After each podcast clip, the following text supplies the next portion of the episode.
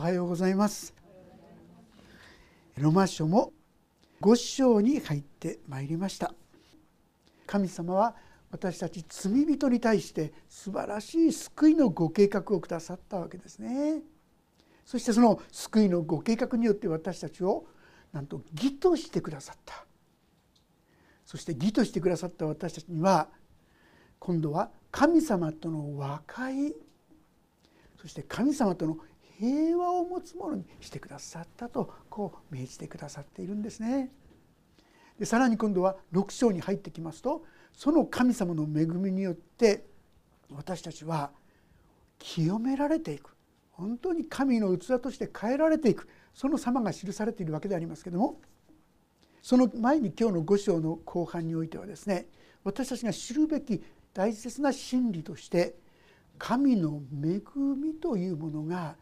どれほどのものかということをですね語ってくださっているように思います。えー、もう一度本当にその神様の恵みを共に知らされていけたらと思います。5章の12節からお読みいたします。こういうわけでちょうど一人の人によって罪が世界に入り罪によって死が入りこうして全ての人が罪を犯したので死が全ての人に広がった。のと同様にというところでありますが皆さんで死というものを皆さんどう受け止めてらっしゃいますか？どう受け止めてらっしゃいますかって言われても困るかもしれませんがなぜ死ぬのか？人間の体はいつも新陳代謝をしているわけでしょ？で文字通りこれが全ての体の全ての部位にわたって新陳代謝をし続けているならばそれによって永遠に生きることだってできるはずじゃないですか理論的に言うならば。でもそんな人誰もいないですよね。ですから昔から不老長寿なんて言ってですねいかにして長生きするかなんてことをですね研究したり薬を作ったりそんなことあるんですが現実には誰もそのように生きることはできない。死というものはどうして起きてきたんだろうか。昔孔子と言われる世界四大聖人と言われているあの孔子にですねその弟子のシロという人が聞いたんです。先生死ぬってどういうことなんですか？ってこう聞いた時に孔子が答えた答えはですね我今だ生を知らん。いずくんぞ死を知らんやってこう答えたそうですね。私は今でもいまだに生きるということがわからない。なんで死のことまでですねいろいろ言えようかこういうことですよね。ある意味で成人というのは謙遜に自分の弱さや足りなさを知るものということもできるかもしれませんね。さあ考えてみるとなぜ死ぬのか。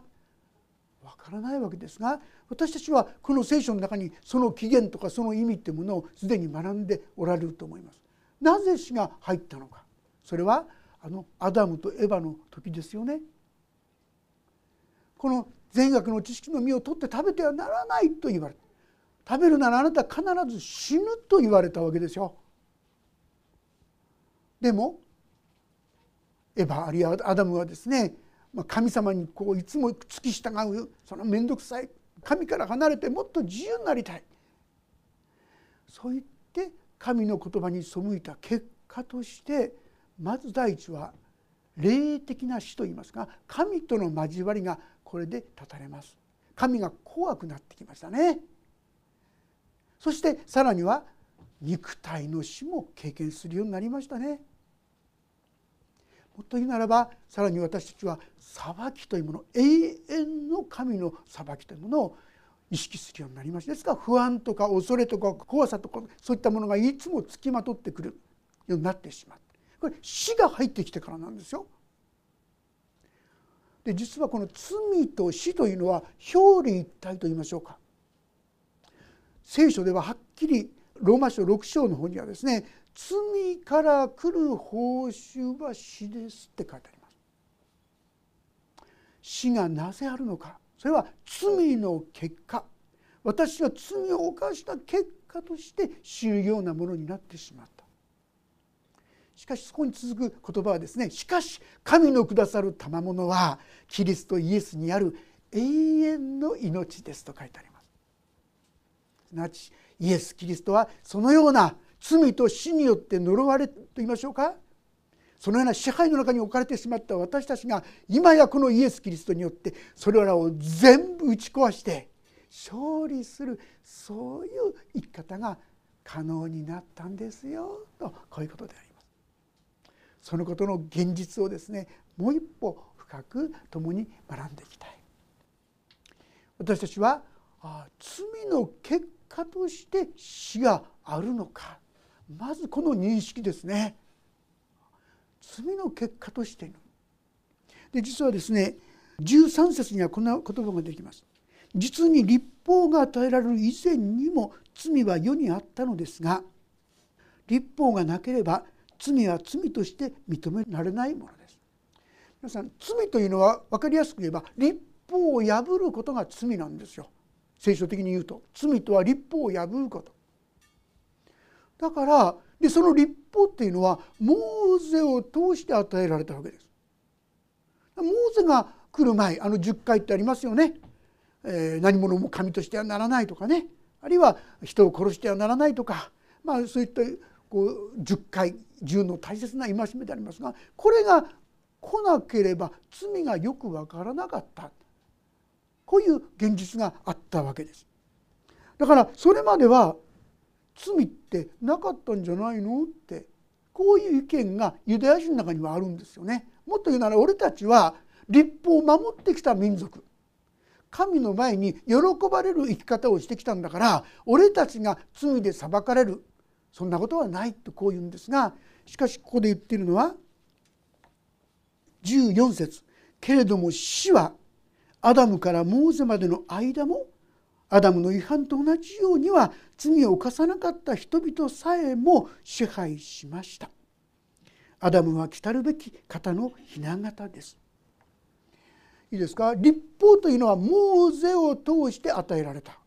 それ以前には立法はなかったんですだから立法が来てから罪って言うんだったらそれ以前は罪がないって言ってもいいんじゃないの？それぞれがおのおのに自分でいいと思うことをやってんだからそれでいいんじゃないの？まあ別な言い方心の立法と言いましょうか神の前にうすうす人は知っている。まあ例えばですねあのドイツにはアウトバーンというのがありますよね。昔はですねどこ走っても何キロで走ってもよかったんですよね。300キロで走ろうが500キロで走ろうがですね捕まらなかったんです。最近はところどころですね制限が設けられているそうですね。さあこうするとですねはっきり言ったら何キロで走っても交通違反になることないんですよ。いやスピード強の人は言いなってですねあそこで走りたいなんて人も結構いるようですよね。でもね実際には500キロ走ったらもう事故ることは決まりきってるじゃないですか。分かってるわけですよ。間違ってる。それは良くない。罪と言われなくったって分かってる。ある意味で人間ですね。嘘ついたらまずいってうすうす感じてるんですよ。立法が来てなくても分かってる。ですから実は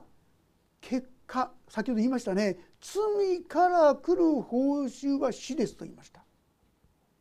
私はアダムみたいな罪を犯してないよっていう方もアダムが受けるようになってしまった死というこの制限を受けるようになってしまった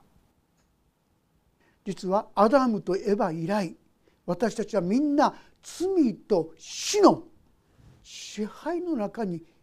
生きなければならない存在になってしまったということなんですよ。別な言い方をしますと私たちは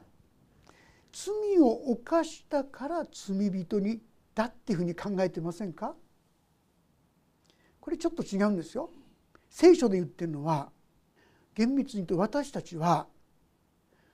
罪人として生まれているから罪を犯してるんですよ。ちょっとした違いなんですがだいぶ違うんですね。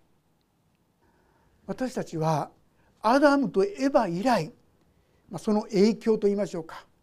遺伝みたいな力があ言っていいかもしれませんね。あのアダムとエヴァの罪以来人間を支配するものとなってしまった。私たちはいつの間にかそういったものの支配にもう最初から生きている。だから例えば皆さん誰からもですね人を憎めとか恨めって言われなくても自然に憎しみや恨みは出てくるじゃないですか。嫌なことがあったらですねすぐに「こんちくしょう」ってですねすぐ思うんじゃないですか？私たちが罪人として生まれている一つの印ですよね。でね一つ一つ一個一個の罪を直そうとってなかなかできない。本当のところは根本的に自分は罪人だったんだというようなことに目が開かれていく必要があるんそしてそのようなものからのあがないとなってくださったイエス・キリストの、まあ、ここにですね命の支配こういうものを私たちは受けることができますしそういう生き方に変えられていく必要があるこのことをここで語らんとしているんですね。15節読みますがしかし恵みの賜物は違反の場合と違います。もし一人の違反によって多くの人が死んだのなら神の恵みと一人の人イエス・キリストの恵みによる賜物はなお一層多くの人に満ちあふれるのです。いいですか？罪と罪と死の支配。それに対して命の支配。実はこれが相争っておりますし私たちはどちらかでどちらで生きるのかってことをですねある意味で問うてくださっている。そしてこのことをしっかりと受け取ることが6章に入ります時に私たちは清くされていく変えられていく生涯の実は原理と言いましょうか原則と言いましょうかそれはそこからしっかりと私たちは学ぶことができるですからこのことをですねなんかうるさいようですがしつこく語りかけているわけであります。罪の場合はですね皆さん他の立法を全部守っていたとしてもたった一つの罪を犯したらこれだけでもう罪人じゃないですか罪じゃないですか当然罰せられるわけですよね。他の全部のことを守って、まあ、よく言いますよねあんな立派な人正しい人がどうして裁かれなきゃいけないんですかって言うんですが罪は裁かれなきゃいけないんですが罪は他を全部守っていてもたった一つ賭けがあるならもうこれで裁かれなければならないこれが罪と死の支配の中に生きる生き方ですよ。別の言い方しますと立法的な生き方と言ってもいいかもしれませんね。とっても苦しいですし不安があるし恐れもある大丈夫だろうかそんな生き方でありますがそういう生き方ではなくて命に生きる生き方を神は私たちに提供しようとしてくださっているということであります。でアダムはですねたったその一度の罪で罪を重なった人々さえも支配しましたものすごい影響力があったってことですよね。でこれに対して15節しかし恵みの賜物賜物って分かりにくいかもしれませんが神様からのプレゼントって考えたらよろしいかと思うんですが恵みのプレゼントは賜物は違反の場合とは違います。もし一人の違反によって多くの人が死んだなら神の恵みと一人の人イエス・キリストの恵みによる賜物はなお一層多くの人々に満ち溢れるのですってなんだか分かったような分かんないようなですねややこしい言い方しているように感じるかもしれませんが簡単に言えばアダムとエバが犯したその罪によって多くの人は確かに罪と死の世界に私たちは今捉えられちゃってるんですよ。ですから正しいことをしようと思ってもできないし立派に生きようとしてもそれができない。そしていつの自分死ぬんだろうか。そんな不安や恐れの中に置かれてしまった。でもねって。アダムが犯した罪でこんだけの影響があった。でもね神の一人のイエス・キリストが表した成し遂げた恵みの賜物恵みの技というのはもっともっと影響が強いんだよすごいんだよということを言わんとしてるんですよ。罪と死の支配よりももっと強いもっとすごい力を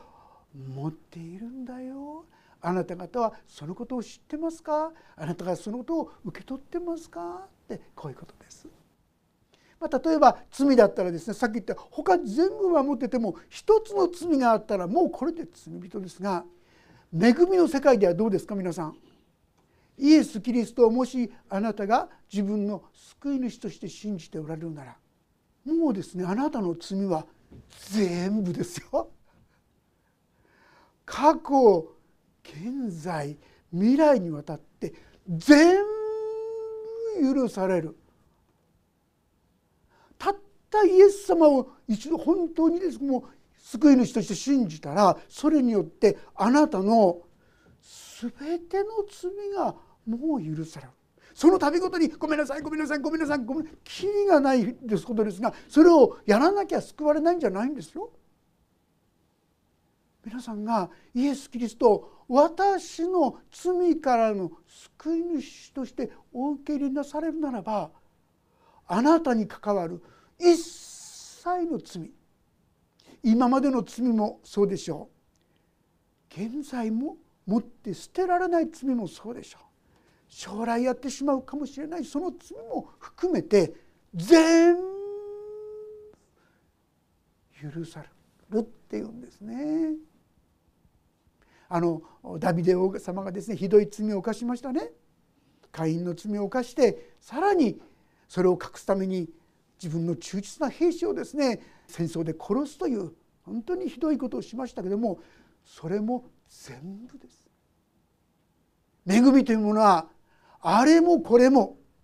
まあ、正直まして自分ではですねもう忘れてるような罪も含めて全部許されるという世界なんですよ。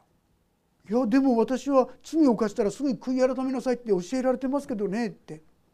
皆さんねこれ細かく言うならですよこういうことです。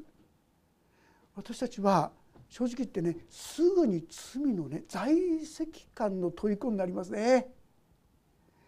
こういう罪を犯していながら神の恵みなんかもらえるはずがないこういう自分でありながら神様の祝福になんか預かれるはずがないもう祈ってもしょうがないって言って神様のとこに行かなくなっちゃうんですよ。どんな罪でもイエス様の十字架は許してくれるんですがそのことにもう心が向かなくなっちゃう。だからそうならないように自分の罪を覚えている罪全部告白していくんです。そうするとああもうこの罪をイエス様は許してくださっているだから義と認めてくださるし神と和解してすることができるし神様との平和を持つことができるいつもここに立つことができるようになるからなんですよ。ある意味で私たちのためにそのような罪の告白をする。もし自分の罪を言い表すなのでしょ？神は真実で正しい方ですからその罪を許し全ての悪から私を清めてくださる。本当にそうすることによってああ私の罪は本当に許されているってことを受け止めやすくなるんですね。それによって私たちは義とされている神との平和を持っている神様の愛の対象であるこういう信仰聖書の言葉を素直に受け取ることできるようになるからこそ罪の告白を促してくださっているわけでありますね。いいですかイエス様の十字架はあの罪もこの罪もこの罪もあの罪もあ忘れてたもうこれ許されてねそんなことないんですよ皆さん忘れちゃってる罪も全部もう一度限りで全部の罪がもう許されてるんですただ私たちはその罪を本当に許してくれてるんだなって確認する必要があるでしょうね。ですからその罪を告発することはとっても大切なことですね。でもそのようにして罪の許しは本当に恵みなんだ。罪と死の世界を罪と死の支配を凌駕する。それ以上の力あるものなんだな。ということを知ってくださいよ。イエス様の十字架っていうのはそんなにすごいものなんだよということを私たちは理解し受け取ることが大切だということであります。それがですね一人の人イエス・キリストの恵みによる賜物これ全部プレゼントですからね賜物はなお一層多くの人に満ち溢れるのです。もし皆さんがこのことをですね本当に素直に受け取られるなら感謝なことだね。こんなにバカなことばっかりやって変なことばっかりやって醜いこと自分勝手な自分でも許してくれるでも愛してくれるなんていう感謝なことか喜びに満ち溢れるんですよ皆さん。ああそっかそんに偉大なもんなんだということぜひぜひ覚えていただきたいと思います。それ16節また賜物は一人の人が罪を犯した結果とは違います。裁きの場合は一つの違反から不義に定められましたが恵みの場合は多くの違反が義と認められるからです。はっきり書いてあるでしょ？あんた告白しなきゃ許されないよ。じゃないんですよ。間違えてそこに言いたくなっちゃう時あるかもしれませんけども。もう許してはいるただ私そのことをきっちり許しを受け取る信仰を持って受け取ることが必要です。そのために助けるのはやっぱり告白することですね。まあ、人間関係でもですね本当にごめんなさいと言わないと本当に良い関係に戻ったかどうかわからないでしょそれと同じように私たちも神の前にそのように告白することは良いことだと思います。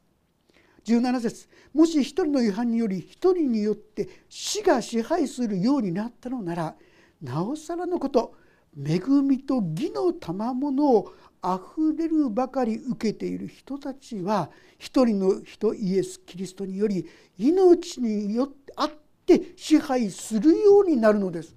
これ大事なんです皆さん。あなたは今現在罪と支配の中にいるんですか？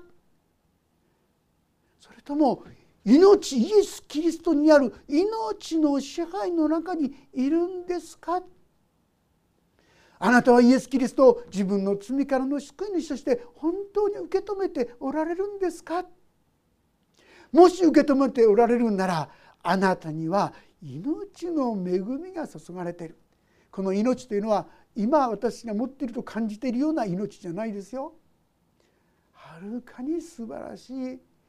喜びも希望も力まあ最終的に言うなら天国の命ですよ。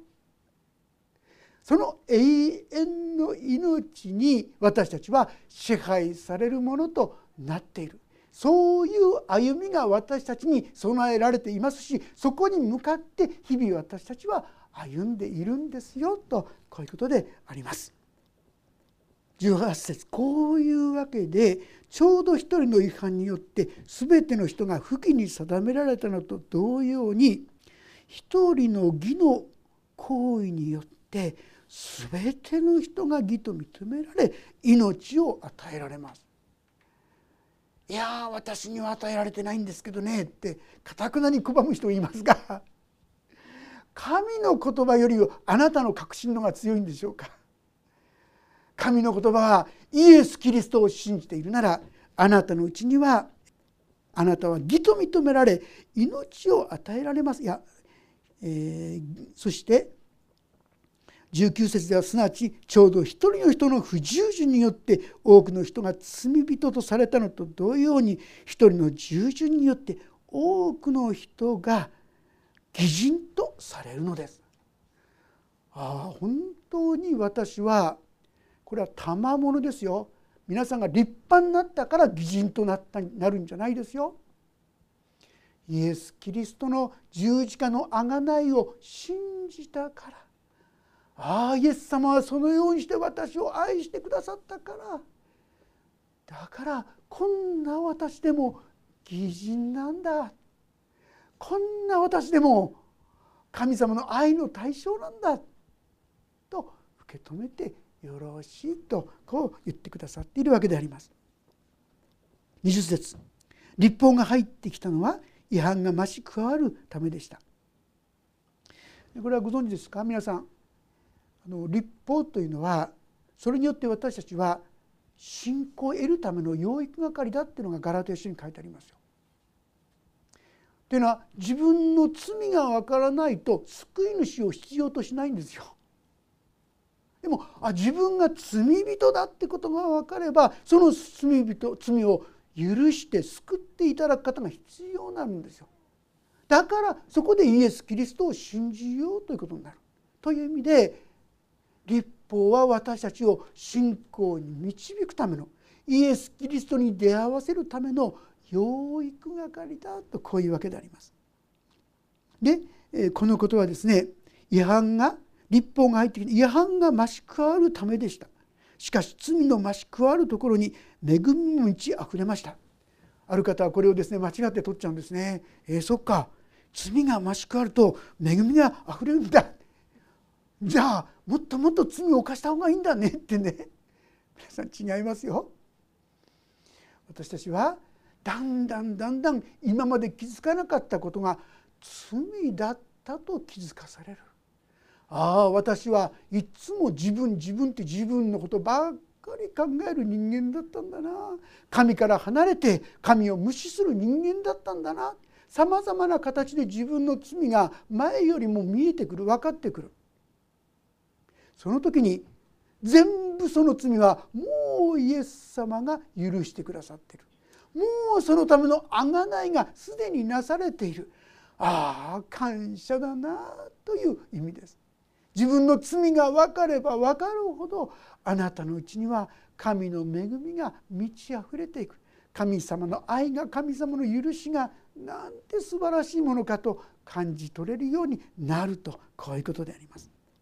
21節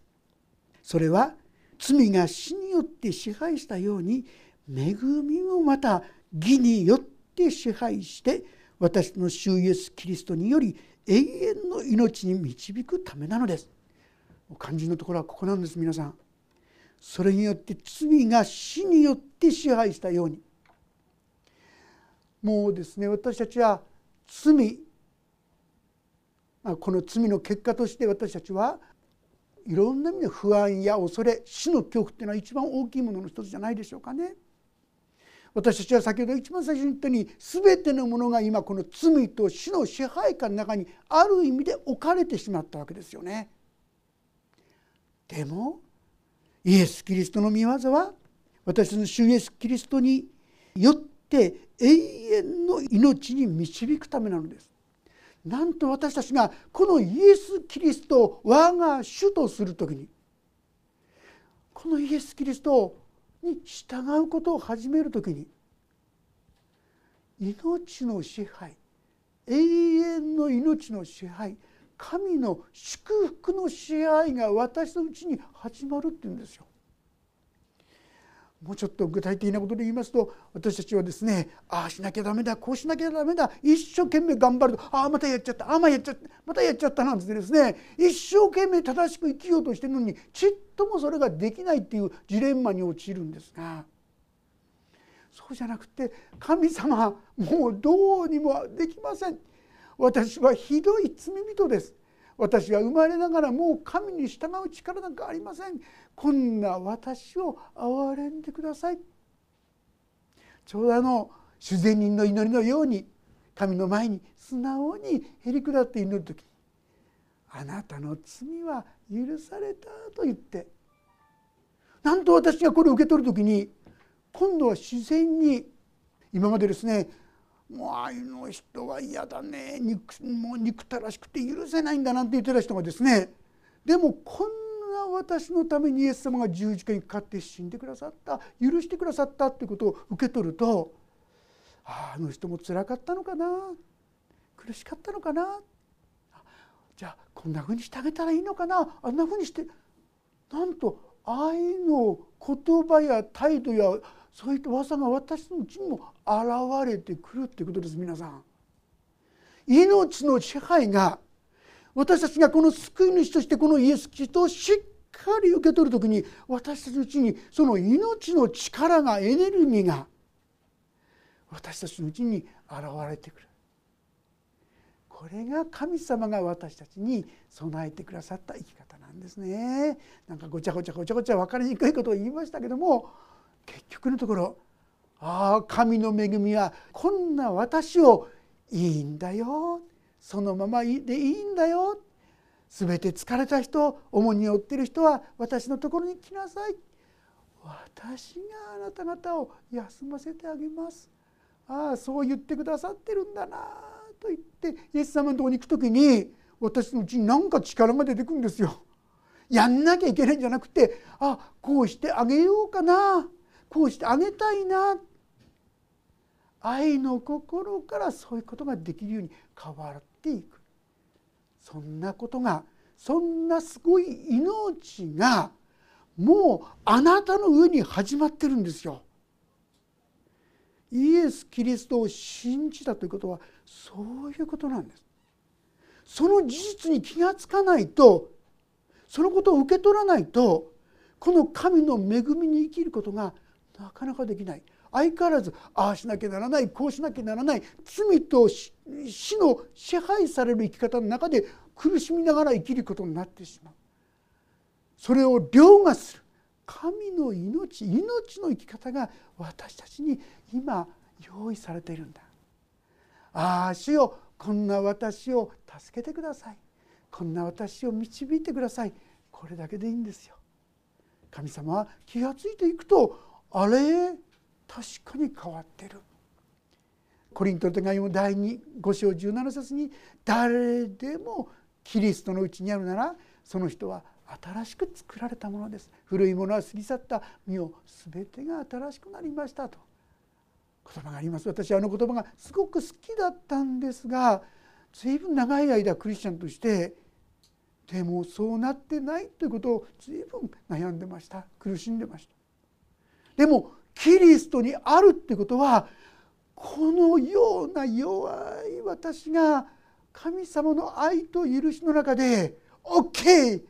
私はあなたを愛してるよと言ってくださっている。受け止めてくださっている。ここに生きる時に私たちは不思議なもんで新しい力が出てくるんですよ。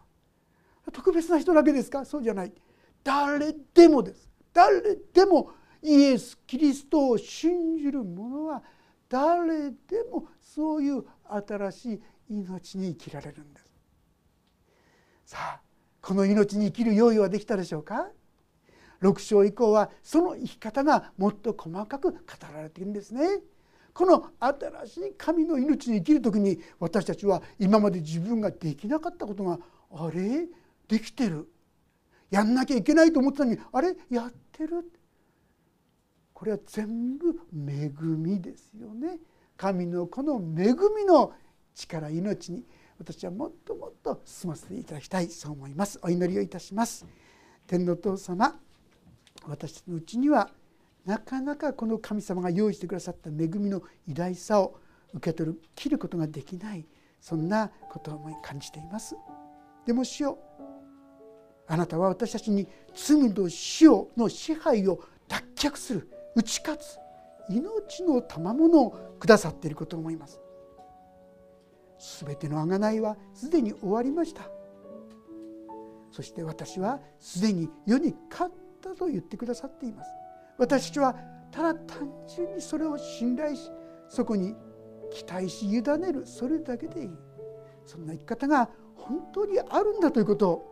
神様教えられます。どうぞ私がますますこの命の道を本当の意味で体験し味わい喜び感謝することができるように。そしてまだその希望のない人たちに本当にそのような命があることを明かしすることができるものとさせてください。お一人一人にこの祝福と恵みが豊かに豊かに注がれますように。一切をあなたに委ねあなたに期待いたします。主イエスキリストの皆によって祈ります。アーメン。もうしばらくそれぞれに応答の祈りをお伝えください。